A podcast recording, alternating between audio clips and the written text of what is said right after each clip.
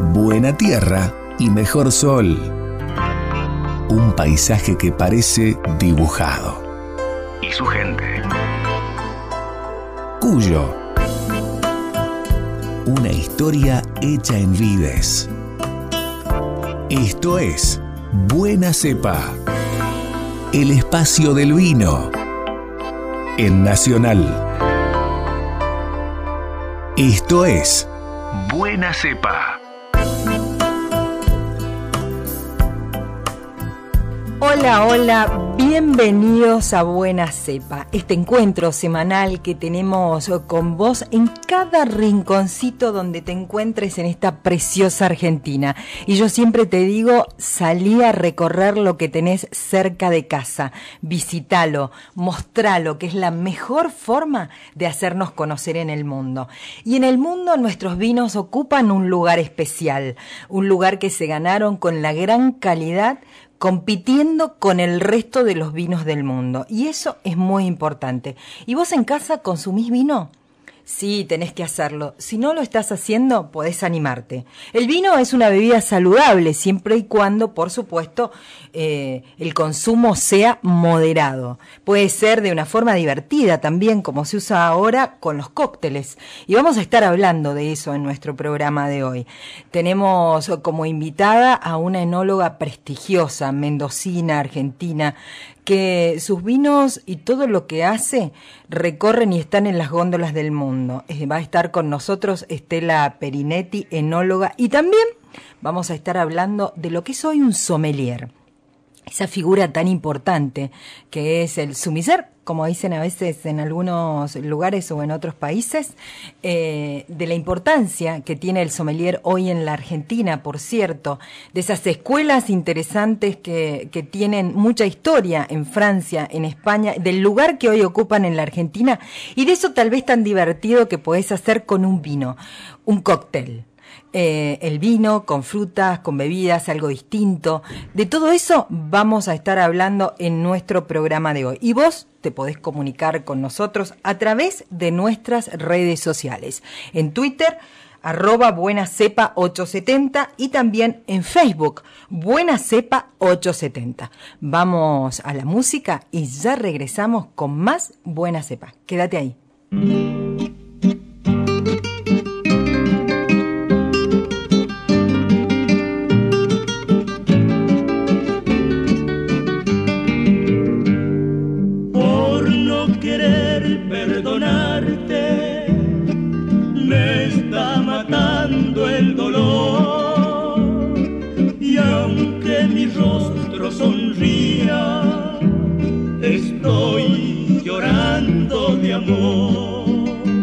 Estoy llorando de amor. Llora, llora, corazón. Llora si tienes por qué. Que no es delito en el hombre llorar por una mujer. Llorar por una mujer.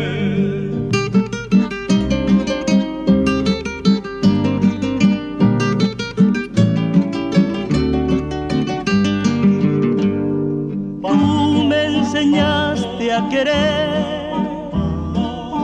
también me enseñaste a amar.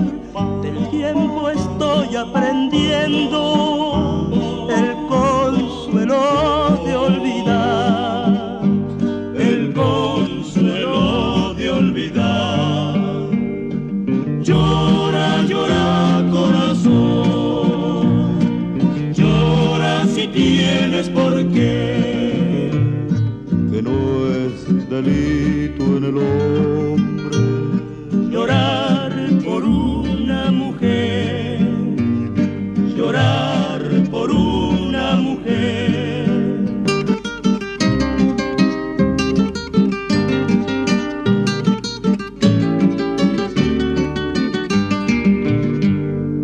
Yo represento las playas y tú las olas del mar.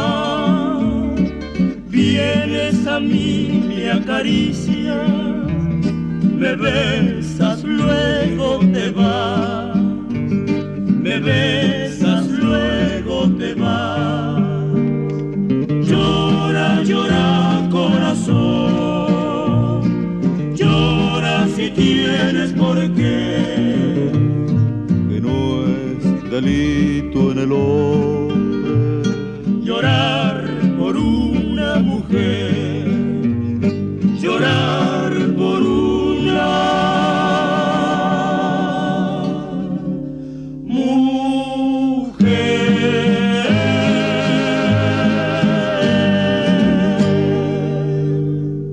Buena Cepa, como te lo habíamos adelantado en este encuentro que tenemos cada semana con vos, con el vino, con esa bebida nacional que nos identifica en el mundo, y está ya con nosotros y la presentamos, la enóloga Estela Perinetti. ¿Cómo estás? Y bienvenida a Buena Cepa. Hola Claudia, ¿cómo estás? Bueno, muchas gracias por la invitación, un placer estar acá con ustedes. El placer es nuestro, porque Estela Perinetti le tenemos que contar a nuestros oyentes, viste que ahora se usa googlear. Sí. Averiguar con quién estamos hablando, de qué se trata. Bueno, es enóloga, asesora, tiene una gran carrera vitivinícola, hace muchas cosas y además es una mujer muy linda, y madre, esposa, todo. Bueno, todo más o menos, sí. Bueno, como enóloga tenés diferentes actividades, asesorás, estás en varias bodegas. Sí, yo trabajo, realmente mi carrera está muy relacionada a la familia Catena, porque yo empecé como, soy ingeniera agrónoma en realidad, y empecé trabajando en viticultura, y a los pocos años de recibirme empecé a trabajar con la familia Catena y llevé a cabo con ellos varios proyectos, uno de los cuales estuve 12 años a cargo de un proyecto que ellos tienen con una familia francesa, de la familia Rothschild. Y hace 6 años estoy con Luca, que son los vinos de Laura Catena, también asesoro a Familia Casone, participo del equipo enológico de Catena Zapata como responsable de algunos proyectos. Y ahora yo quiero hablar de Estela Perinetti, de sus vinos y cómo nacen. Te cuento, bueno, esto de mi vino propio, que se llama Estela Perinetti, la mandrágora finca Mangato, viene del viñedo de mi familia, que es un viñedo que tenemos en la familia desde hace más de... una propiedad en Tupungato que tenemos desde hace más de 75 años. ¿Y el nombre de Mangato también, el nombre data de esa época? El nombre data de esa época... porque mi padre, que tiene 76 años, la finca se compró cuando él nació, y como él no sabía decir Tupungato, decía Mangato. Sí, ahí quedó el nombre. Sí, es una manera muy, a lo mejor, naif de poner un nombre. Está buenísimo. Pero bueno, así quedó y ahí quedó el nombre. Y mi padre plantó estas viñas, mi padre es médico, pero bueno, tiene un gran amor por la viticultura.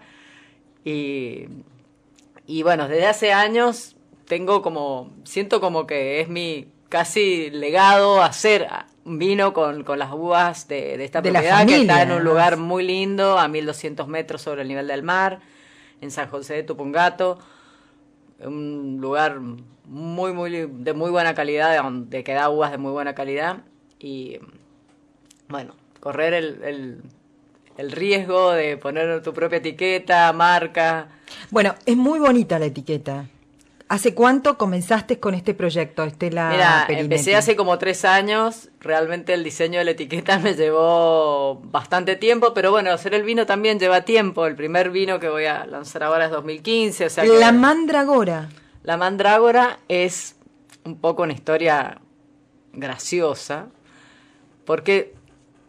este vino es un vino de una parcela, de un lotecito chico de un Malbec que está sobre piedra, que es el que a mí me gusta, y queríamos llamarlo de alguna manera, y empezamos con mis hermanos, bueno, el lote de las piedras, obvio, todo el mundo le llama las piedras, acá y allá, y al final yo me acordé de una historia que siempre con mi hermano cuando éramos chicos queríamos tocar unas plantas, que eran unas malezas que estaban en ese lugar, Y mi abuelo, que le encantaba contar historias, nos decía que no la tocáramos porque era una mandrágora y que era venenosa y que en realidad sí era una planta venenosa, no era mandrágora.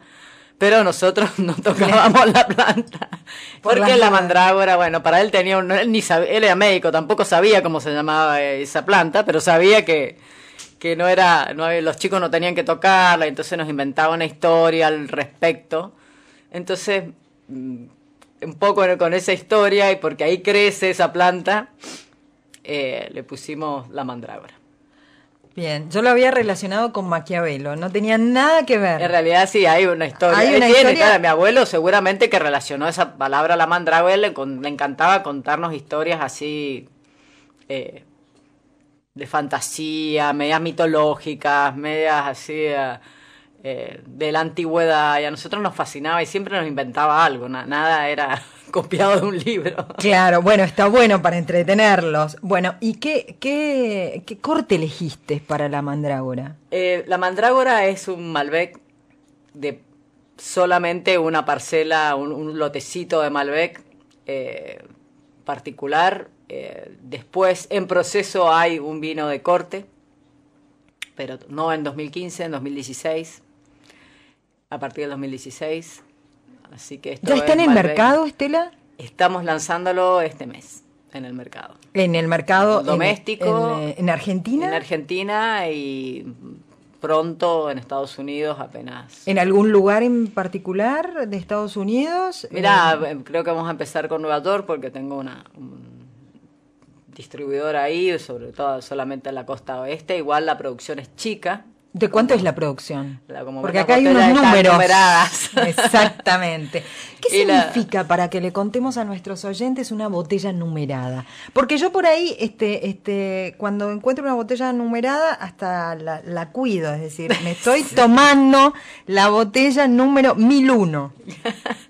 En realidad, lo de la botella numerada fue una idea y... En un momento dije, no, esto va a terminar siendo algo demasiado como snob. El vino es un vino de un precio para Argentina medio a elevado, pero no es un vino súper caro, no es un vino de estos que tienen precios. Pero lo de la botella numerada me pareció divertido. Probablemente, no sé si en las próximas cosechas me pareció divertido porque, bueno, te vas a tomar la botella número tanto, número esto, pero no era con la intención de... Es lo que hago y me resulta divertida. Apartar al consumidor de la botella, pero hasta ahora me ha resultado que no me la quiero tomar porque tiene número. Entonces, o me tomé la botella tal. Claro, decir, no, la 3 no porque tal cosa. No, la 5, no, mejor las 100 primeras no las voy a vender. Me las voy a dejar a ver qué pasa en 10 años más. Bueno, es un buen detalle. Bueno, ¿y cómo elegiste la etiqueta? Es muy linda la etiqueta, le tenemos que decir a nuestros oyentes. La verdad que es una etiqueta muy delicada. La verdad que la etiqueta fue casi para mí mucho más difícil que hacer el vino, o sea, decidir la etiqueta. Bueno, pero es que es la primera información que tenemos los consumidores a la hora de no conocer el vino.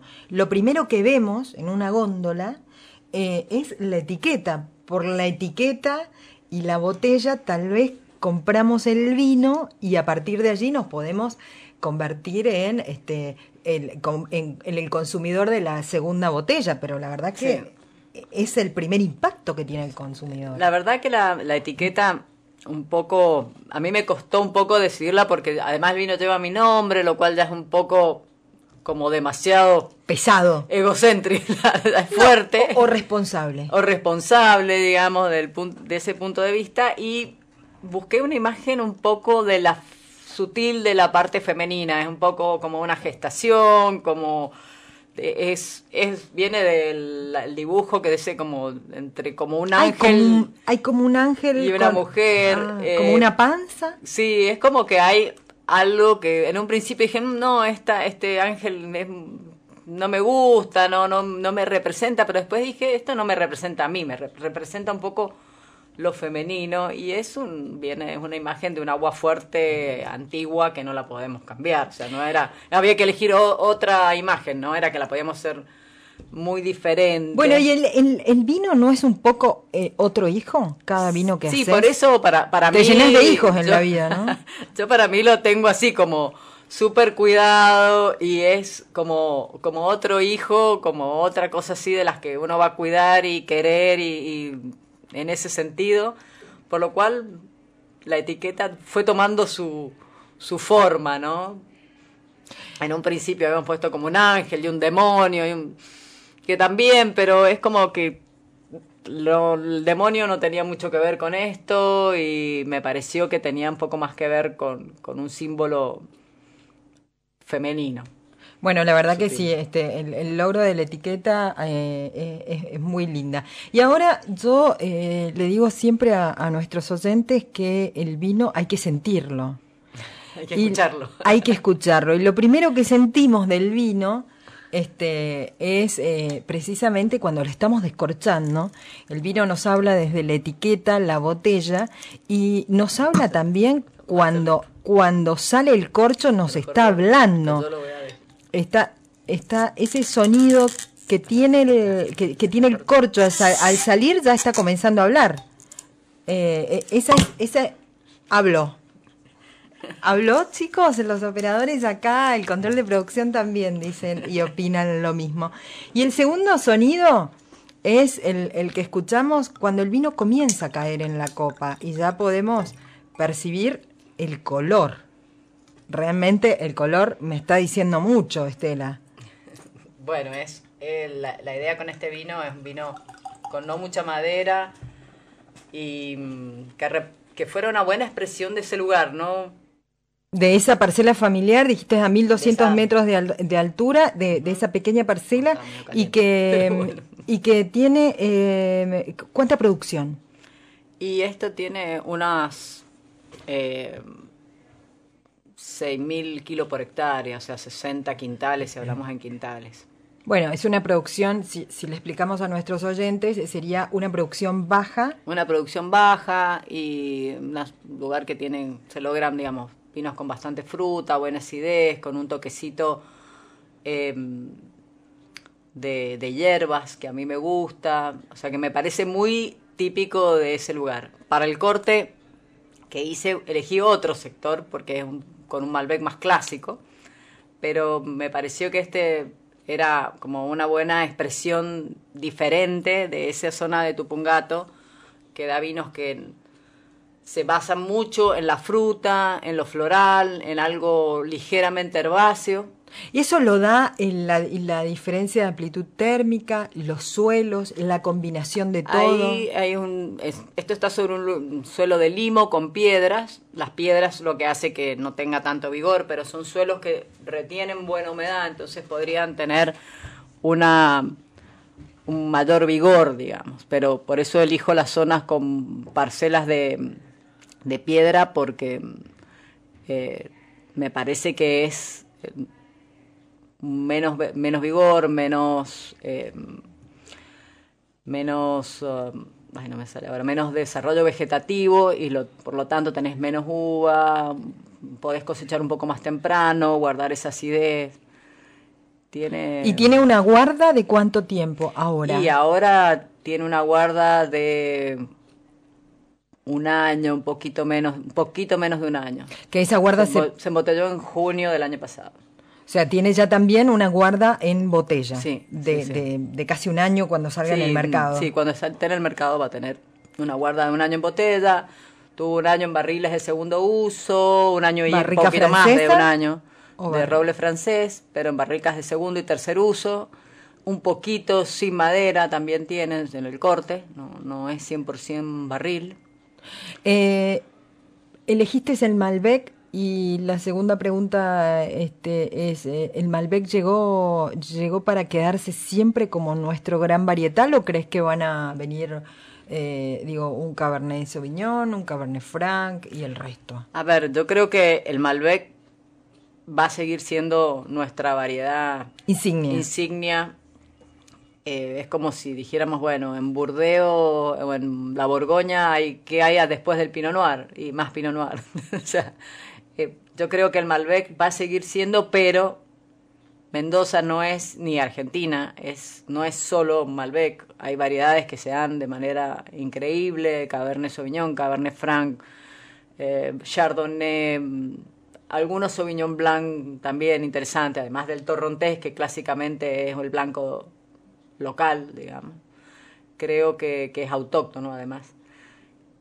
Creo que Argentina tiene para mucha paleta para hacer cortes, para tener vinos diferentes. ¿Y cuál sería tu mensaje como enóloga, con gran experiencia, para aquellos que todavía no se atreven a consumir vino?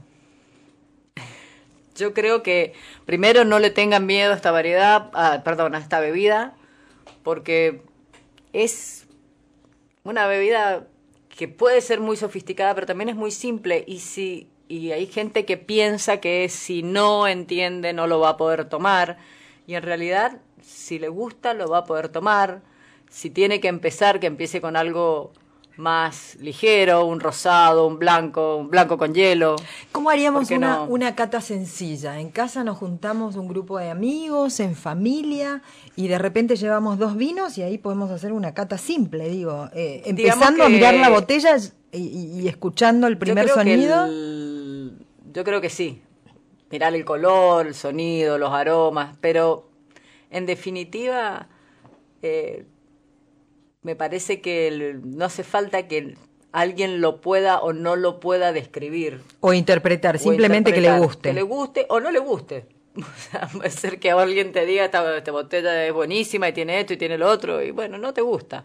Pero ese es tu paladar, es el que la persona que tome, así sea el primer vino que toma en la vida, es el mejor juez, porque a él le tiene que gustar.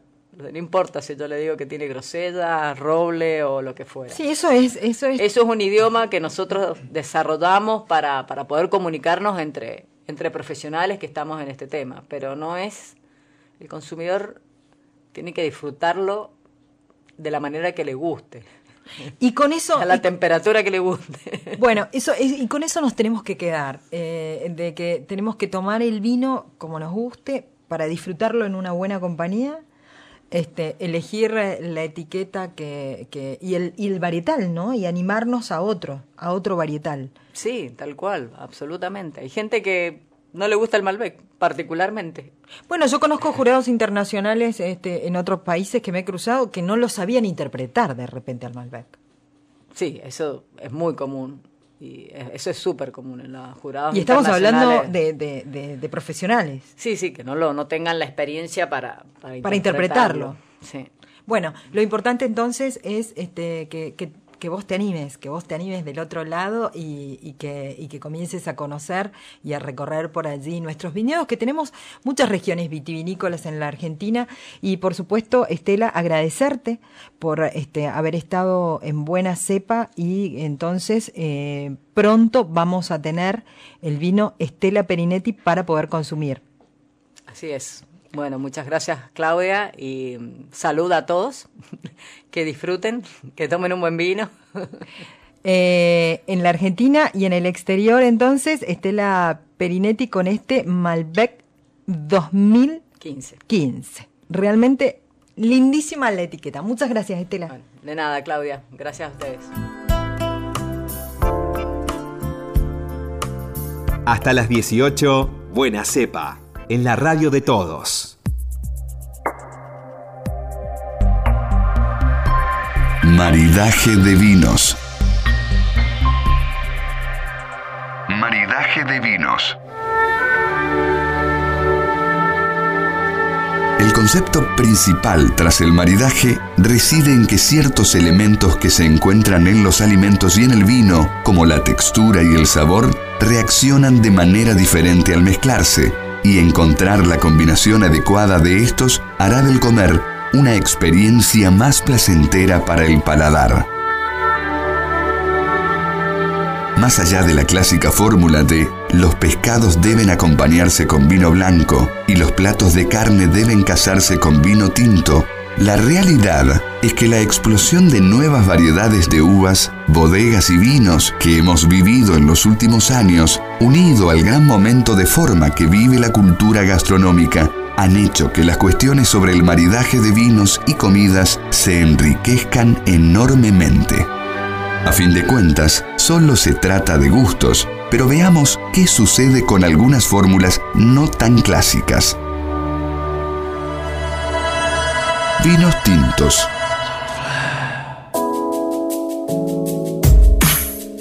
Los vinos tintos jóvenes y de cuerpo medio de variedades como Bonarda, Sangiovese, Tempranillo, Pinot Noir, Malbec y Merlot maridan bien con carne vacuna, carne de cerdo y pescados a la parrilla, risotos con hongos, legumbres estofadas y paellas.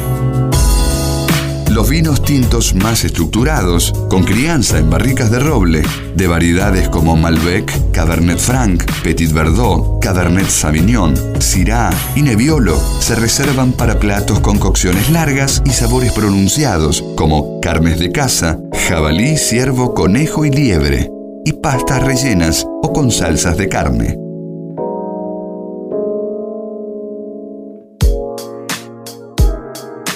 Como habrán notado, el vino y la comida nos brindan un universo de aromas y sabores. Cuando se combinan armoniosamente, exaltan aún más sus cualidades. Pero en la variedad está el gusto, que se desarrolla gracias a las inquietudes.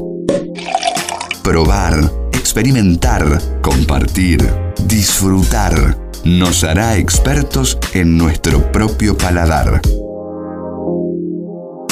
Y siempre que sobre la mesa tengamos pan, vino y seres queridos, eso ya será motivo de celebración.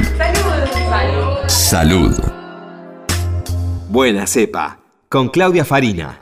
Seguimos con Buena Cepa.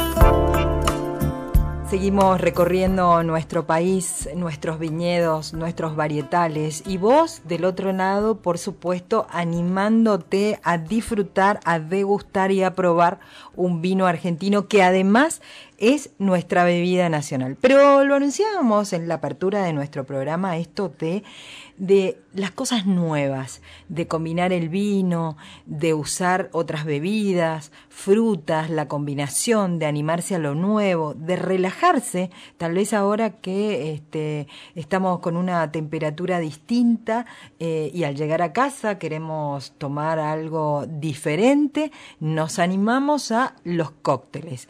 Y también, para hablar de la coctelería y de la figura de lo que significa el sommelier en la Argentina, tenemos a Luis Manteghini, que ya lo habíamos anunciado, se lo habíamos prometido. Bienvenido a Buena Cepa.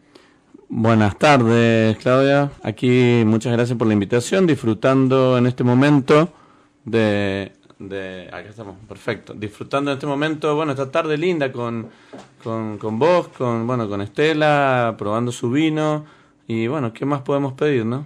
No, nada más. Nada más. Nada más. Y animándonos a decirle a nuestros oyentes que hay que animarse al vino.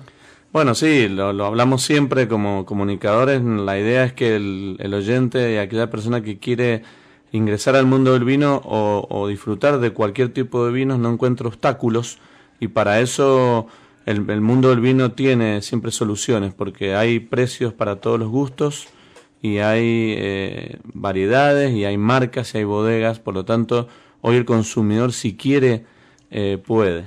Siempre decimos que más allá de lo que pueda gastar o lo que pueda querer tomar, siempre hay posibilidades para disfrutar de un buen vino. ¿Y cómo aprendemos a disfrutar, a degustar, a esto de llegar a casa, hacer una reunión con amigos, en familia, y empezar a aquellos que por allí no se animaron a degustar y descorchar una botella de vino, no importa el varietal? Bueno, por eso, en realidad es una cuestión de actitud y de voluntad de cada uno de nosotros, de querer comprar una botella de vino, de reunir a un amigo, a dos amigos, o a un conjunto, o llevar a una botella de vino a una reunión. Eso es muy común, ¿no? ¿Qué llevamos? Nos juntamos el próximo sábado y decimos, ¿y qué llevamos? Y te dicen, tráeme un vino. Bueno, eso siempre, hay gente que no asume la responsabilidad y dice, no, yo llevo la ensalada, llevo el pan, no llevo, encargate vos del vino. Hay gente que... hay que animarse. Hay que animarse, hay gente que se asusta muchas veces cuando ve tanta variedad de vinos en una góndola y es algo tan lindo y tan sencillo que... Hay que empezar por el primero y terminar por el final. Exacto, lo bueno es saber que hay tanto, claro. Entonces, y yo siempre digo, si uno va a llevar 4 o 5 botellas de vino a una reunión grande, si pueden ser 4 o 5 botellas diferentes... va a ser más interesante la reunión en vez de llevar 5 botellas de la misma etiqueta. Eso nos va a permitir probar, nos va a permitir mantener y darle color a la reunión y la gente que está más interesada en el vino va a tener la posibilidad de probar 4 o 5 etiquetas diferentes. Y vuelvo a repetir, no hace falta gastarse tanta plata hoy si no la tengo.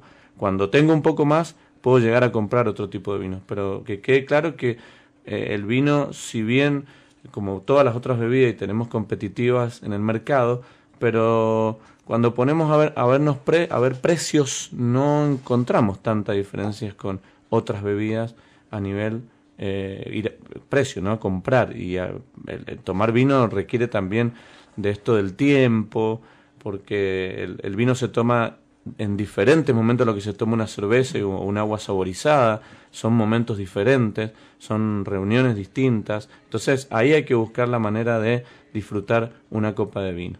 Y hoy, siguiendo con el vino y con la figura del sommelier, los restaurantes, qué bueno es que haya un sommelier cuando llegamos de repente y no nos animamos tal vez a pedir algo y nos pueden aconsejar. Bueno, sí, es fundamental que en los restaurantes esté la figura del sommelier. El sommelier es una persona de servicio, una persona que si bien tiene el objetivo de vender, pero también tiene el objetivo de ser ese nexo entre la bodega o el vino y el consumidor final. Ese tiene que ser el objetivo, es la herramienta que tiene hoy la industria para poder ofrecer, sugerir, recomendar vinos. Entonces, un sommelier tiene la responsabilidad en un restaurante de estar capacitado y actualizado de los vinos que tiene ese lugar para poder ofrecerlos acorde al requerimiento que pueda tener un consumidor, que como uno dice, a veces te sentás en un restaurante, tenés cartas de 10, 12, 15 páginas, y si no sabes por dónde empezar. Claro, ahí necesitas esa persona que te recomienda y te sugiera.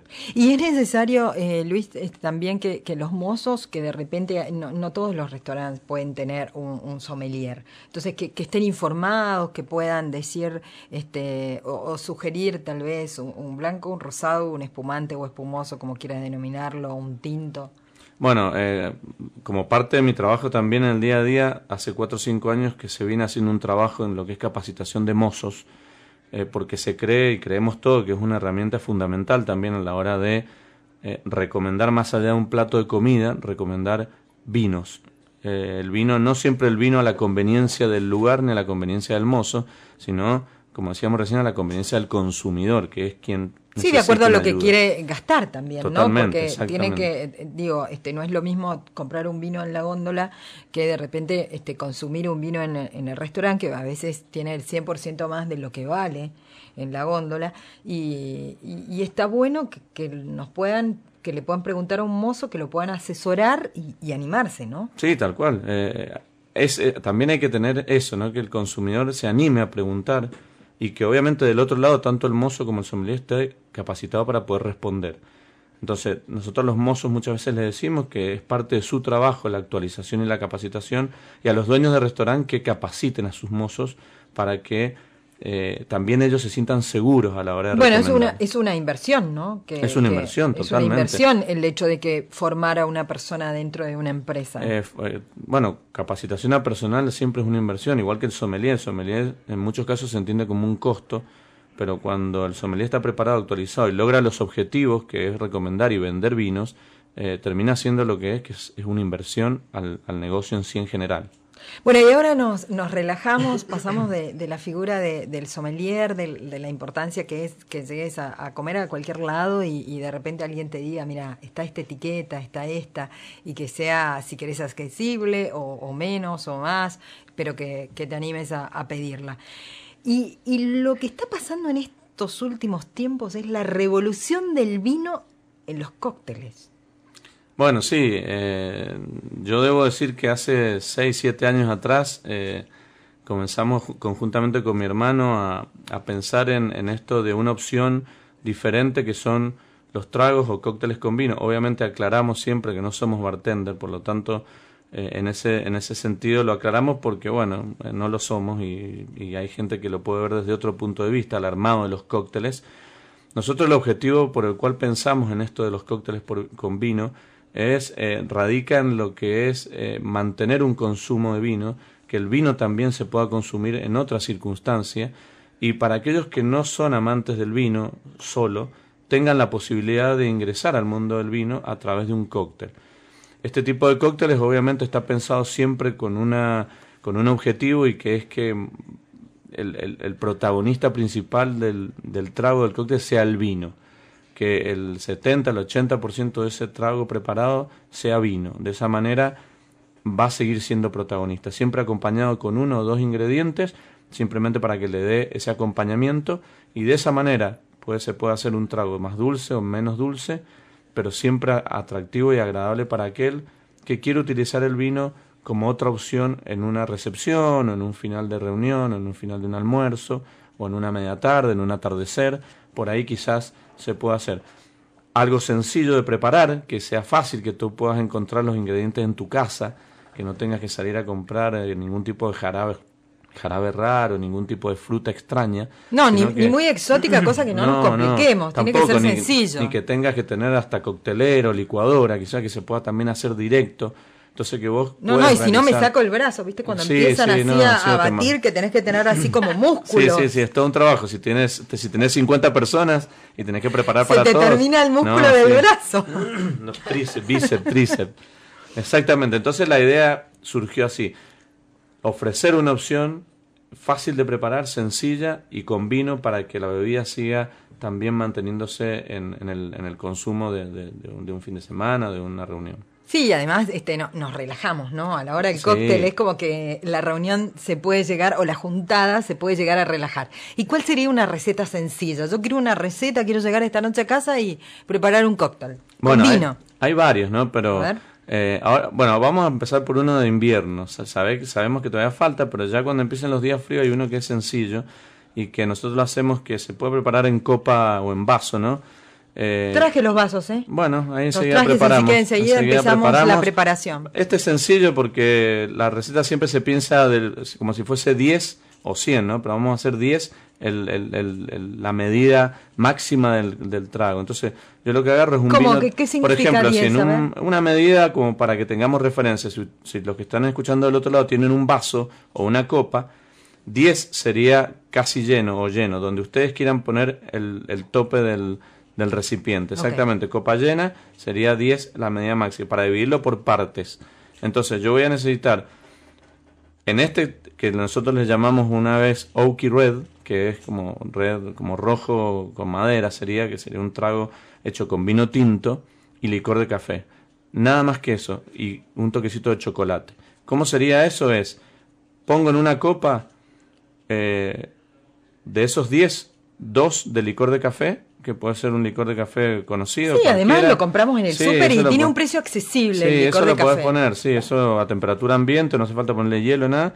Y el resto, las 8 partes restantes, se coloca vino tinto, que normalmente puede ser Malbec o puede ser Bonarda. Siempre tiene que ser un vino joven, en este caso. No con madera, no sería con madera. Para los que todavía no han comenzado a nutrirse de lo que es el vino, sería un vino del año. Un vino del año, un vino joven, un vino hasta económico también se puede hacer, porque con esta mezcla con el licor, lo que hace el licor es darle un poquito de fuerza y de graduación alcohólica, exactamente, y después se le raya un poquito a gusto de chocolate semiamargo. O sea, chocolate negro. Chocolate negro, que también tiene un precio accesible en el supermercado. Sí, que se consigue en el supermercado, si uno no quiere complicarse. Bueno, eso sería todo un trago, por lo cual lo que lográs ahí es tener un vino más potente, con el toque de chocolate y con el toque de café, que asemeja en la nariz a un vino quizás con madera o con tiempo en barrica. Ah, ¿eso es lo que le da el licor? Claro, exactamente, porque es de café y... te deja, es una bebida para tomarla, es muy calórica y para días fríos se disfruta muy bien, bien despacito. Esa es una receta fácil. Y si nos vamos al verano o al otoño que estamos entrando... El vino blanco por allí, al que le gusta. Bueno, vino blanco, hay una que es muy fácil de hacer, que es... se puede hacer... a ver, hay una que nosotros hacíamos... Yo sé una nada más. A ver, ¿cuál? El vino con melón. Bueno, vino con melón, que sería una especie de sangre... de clericó, claro. O la sangría en el tinto con frutas, que ese es fantástico. Bueno, ese también se puede hacer. En una jarra se coloca vino tinto, pedacitos de fruta, hielo. ¡Ay, qué rico! Y eso se deja estar unas 2 horitas, 1 horita. Previa a la reunión. Y ya eso cuando llega la gente está fresco y está bien macerado todo. Es muy rico eso también. Pero con vino blanco al que le gusta se puede hacer algo con un poquitito. Si volvemos a dividir las medidas, uno podemos poner un gin. Después podemos poner gin 1, una medida, porque es muy poquito, es muy fuerte. Tiene 40, 45 Exacto, grados. Por eso es muy fuerte. Después ponemos 8 de vino blanco, que puede ser un Sauvignon Blanc o un Torrontés. Y el resto lo terminamos con agua tónica. ¿Mm? Ah, mira. Eso con hielo. Eso está liviano, digamos. Eso con hielo es liviano, es también un aperitivo, es seco. ¿Tiene un nombre también, como el de recién? Sí, tenía un nombre, ¿no? Bueno, tonic. Sí, algo así, era tonic, blanc tonic, algo así era. No recuerdo, lo tenemos todo en la página, pero está puesto ahí. Pero en realidad la idea es buscar eso. Por ejemplo, el mojito, nosotros hicimos hace mucho tiempo el mojito cuyano. Ah, mojito cuyano. Perdón. Hoy yo lo he visto. Mojito, hoy yo lo he visto. Cuba, ahora hay cuyano. Yo lo he visto en algunos lados vendiéndolo, pero bueno, si buscan bien atrás, ese es nuestro. No importa. No lo patentaste. No, porque no es nuestro. Sí, no es nuestro. A mí me gusta hacer así, ponerle hojas de menta. Bueno, es el mismo que el mojito, sería con menta, con azúcar. Sí. En el mismo vaso se puede ir machacando un poquito, unas gotitas o un poquitito de limón. Y después se pone, en este caso, un poquitito de ron blanco, apenita también sería una parte. El resto, unas 9 partes de Sauvignon Blanc, que queda muy bien. Y se lo puede terminar, en vez de soda, como se lo termina normalmente, con una medida de espumoso, extra brut. Entonces, ese mojito cuyano también queda como aperitivo muy rico, con esa menta, con esa frescura del limón y con el Sauvignon Blanc, que normalmente a mí me gusta hacerlo con esa uva, también termina siendo una buena opción. Pero en realidad la idea es pensar en algo sencillo, donde el tinto normalmente con las frutas rojas se lleva bien, como decíamos recién, tintos con frutas de estación funciona, bien fresco, también se le puede poner jarabes o azúcar. Nosotros no jugamos mucho con eso porque creemos que el azúcar en este sentido desarma el vino en su mayoría. Entonces quizás de la otra manera el vino sigue manteniendo algunas características todavía sensoriales lindas para disfrutar. Hay uno que hacemos que llamábamos el bonardelo. Bonardelo es de bonarda con rodajas y jugo de pomelo. Es muy simple. Entonces se pone en una copa, se pone 8 partes de vino y 2 partes de jugo de pomelo y una rodajita de pomelo encima, y es sencillo, con hielo. Y hacemos la carita así con la cáscara de limón. Carita se puede poner con la... Decoramos el vaso. Exactamente, eso es a gusto particular también, pero para tomarlo es ideal porque es fresco. La idea también, como hablamos, se puede hacer mucho con rosados. El rosado con los insanos también se puede jugar mucho con eso. Hay muchas formas de preparar tragos con vino. Si vos tenés un vino en tu casa y tenés algún jugo, tenés alguna fruta. Siempre viste que hay de repente alguna botella por ahí y hay jugo, entonces siempre la mezcla está buena. Siempre hay. ¿Están las recetas en sommelier? Sí, ponen... Para que las busquemos, Manteghini Sommelier. Sí, ahí tienen que estar en culturasommelier.com.ar, en la sección Mundo Sommelier. Lo estoy buscando, mirá, sí, que quiero las recetas en gourmet deben estar ahí, si no recuerdo mal. Nosotros esas las hemos publicado hace mucho tiempo y la verdad que siempre hay opciones interesantes para poder practicar en casa, sencillas. ¿Esta sería una forma divertida de aquel que no comenzó a tomar, o tal vez de los más jóvenes que eligen otras bebidas para iniciarse en el vino? Tal cual, sí, totalmente.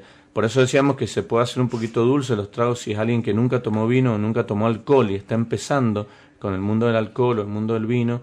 También empezar a ingresarlo por esa parte atractiva del mundo del vino, porque puede ser también vinos dulces, comprar vinos tardíos, vinos cosechas tardías, late harvest, pero...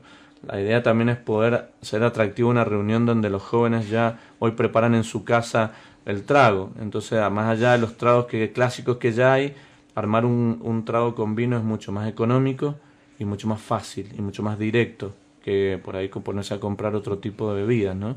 Bueno, está bueno eso, y además no necesitamos, ¿cómo se llama? Coctelear. Coctelear, o sea, vamos a mantener más sano que tomar alguna espirituosa de mala calidad. Totalmente. No hablemos de las espirituosas de buena calidad, pero las espirituosas de mala calidad que a veces tienen acceso.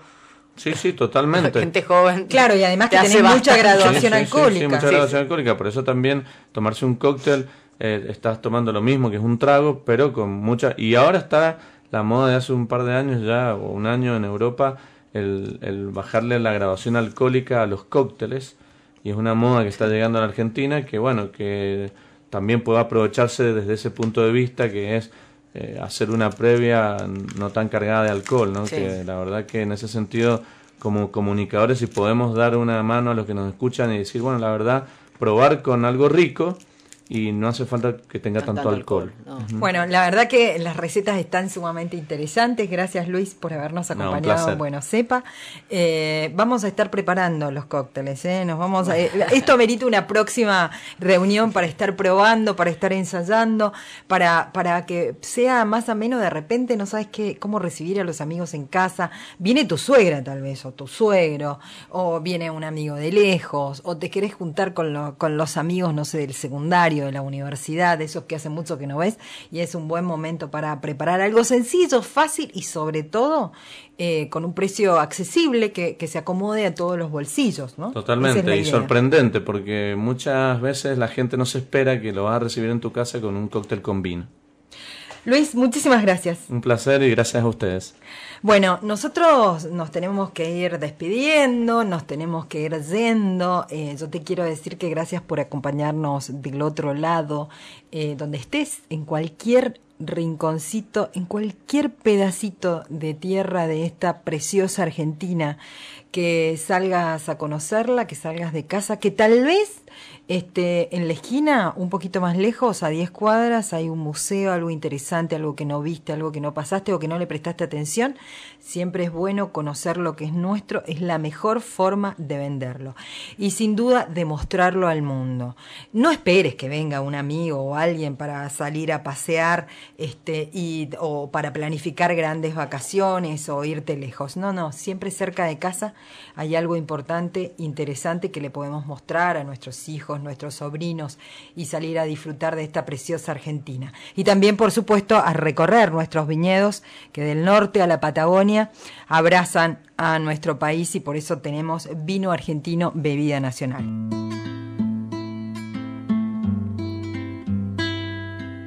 Sí, señor, sí, señor. El vino puede sacar cosas que el hombre se calla, que deberían salir cuando el hombre bebe agua. Va buscando pecho adentro por los silencios del alma, y les va poniendo voces, y los va haciendo palabras. A veces saca una pena, que por ser pena es amarga. Sobre su palco de fuego la pone a bailar descalza. Baila y bailando se crece, hasta que el vino se acaba. Y entonces vuelve la pena a hacer silencio del alma. Sí, señor, el vino puede sacar cosas que el hombre se calla. Cosas que queman por dentro, cosas que pudren el alma de los que bajan los ojos, de los que esconden la cara. El vino entonces libera la valentía encerrada y los disfraza de machos, como por arte de magia. Y entonces son bravucones, hasta que el vino se acaba. Pues del matón al cobarde solo media la resaca. Sí, señor. El vino puede sacar cosas que el hombre se calla. Cambia el prisma de las cosas cuando más les hace falta, a los que llevan sus culpas como una cruz a la espalda. La impura se piensa pura, como cuando era muchacha, y el astado regatea la medida de su drama. Y todo tiene colores de castidad simulada, pues siempre acaban el vino los dos en la misma cama. Sí, señor, el vino puede sacar cosas que el hombre se calla. Pero qué lindo es el vino, el que se bebe en la casa del que está limpio por dentro y tiene brillando el alma, que nunca le tiembla el pulso cuando pulsa una guitarra, que no le falta un amigo ni noches para gastarlas, que cuando tiene un pecado siempre se nota en su cara, que bebe el vino por vino y bebe el agua por agua.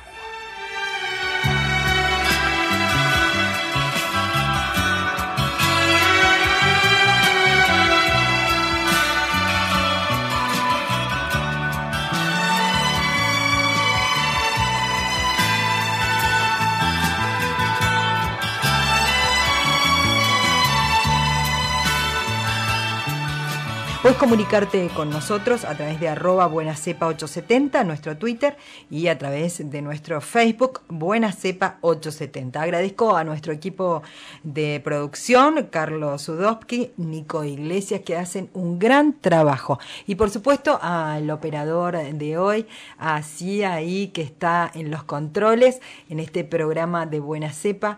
Disfrutá siempre de la vida, en buena compañía, en forma sana, y nos volvemos a reencontrar dentro de 7 días. Que tengas una buena semana.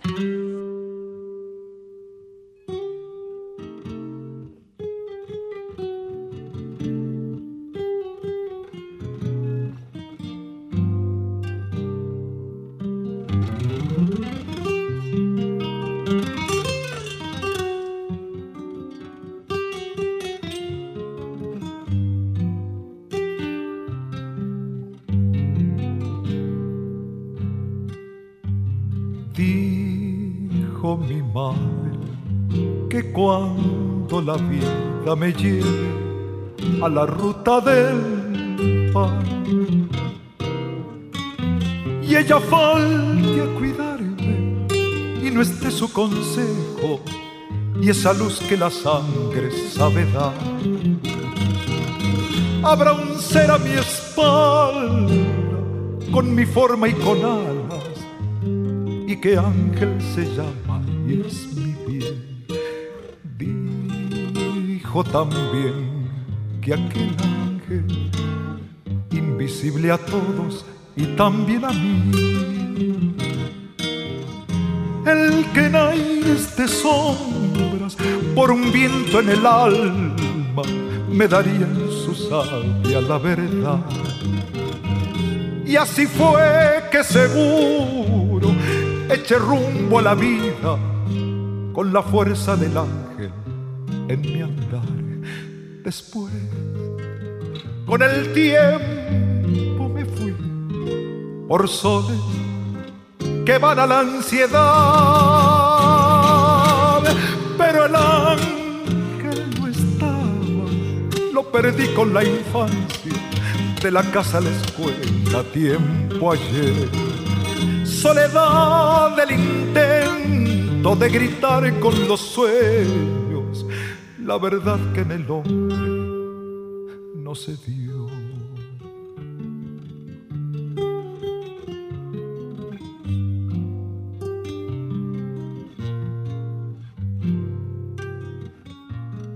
Cuando la luna en su viaje me rompe las noches en un ángel de alcohol, me desangro en las mesas y la luz de un amigo es el ángel que guarda mi dolor.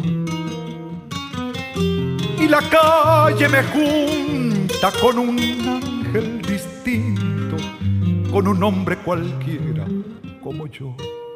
Duele saber que la cosa que quise de niño era piel de ilusión, y que el ángel camina con los pies del cansancio que nos trepa la vida por luchar, y se muere el relato de la madre que un día nos dio un ángel de guía con su amor. Después, con el tiempo me fui por soles que queman la ansiedad, pero el ángel no estaba, lo perdí con la infancia, de la casa a la escuela, tiempo ayer. Soledad del intento de gritar con los sueños la verdad que en el hombre se dio.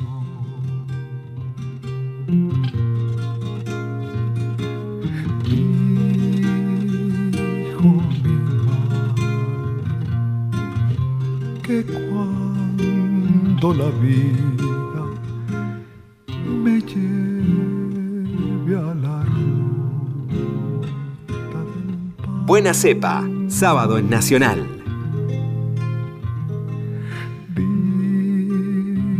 También que aquel